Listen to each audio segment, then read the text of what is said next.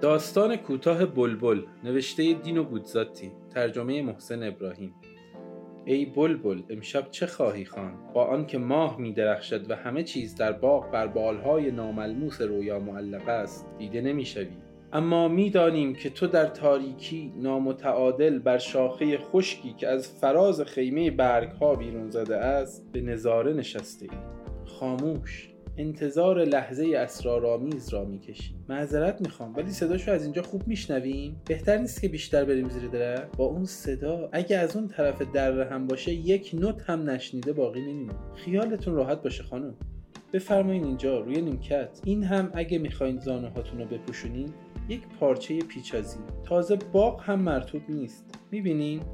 اعتراف می‌کنم که برای من دفعه اوله که احساس می‌کنم هیجان زدم. ولی شما مطمئنین که بعدا میاد؟ کی شروع می‌کنه؟ لرزش های ناچیز بر فراز گیاهان. ممکن است فقط باد باشد. یا یک سنجاب یا بدتر یکی از آن موش هایی که روی درختان در جستجوی جوجه پرنده های خفته به این طرف و آن طرف می‌دوند. یا شاید حتی یکی از آن جغت هایی که گاهی سر و کارشان به این طرف ها میافتد. اما من برعکس مایلم مربوط به او باشد. در جستجوی یافتن حالت مناسبتر. چه خواهد خواند؟ افسانه کهن را نفس دریا را دردهای باد را سرود قطعه 27 شماره 3 را اعلام وقت صحیح رادیو تلویزیون ایتالیا را. سکوت.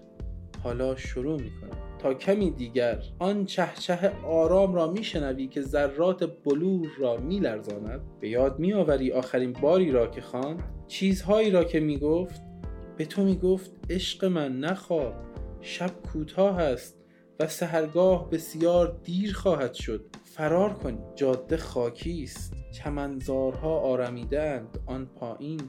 آن سوی بیشزارها قصر افسون شده را می‌بینی که آری بر فراز آن درختان بود. معلوم است که آنجا دیگر قابل تشخیص نیست.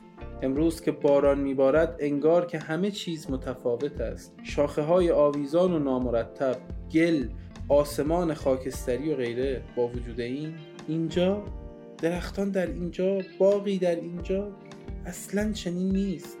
اگر احتمالا گیاهی بود حد اکثر خزه ها و گلسنگ ها بودند. خانه ای روستایی خانه روستایی مسکونی در این محوطه؟ ای شوالیه چه به فکرت رسیده؟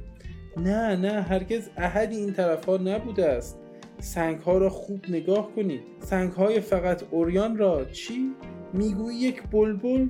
بلبلی بلند آوازه که از دورها برای شنیدنش می آمدن اصلا فکرش هم خندهدار است. اصلا در دوران قدیم درست در شرایط مساعد احیانا کلاقی شانه به سری شبکور گم شده ای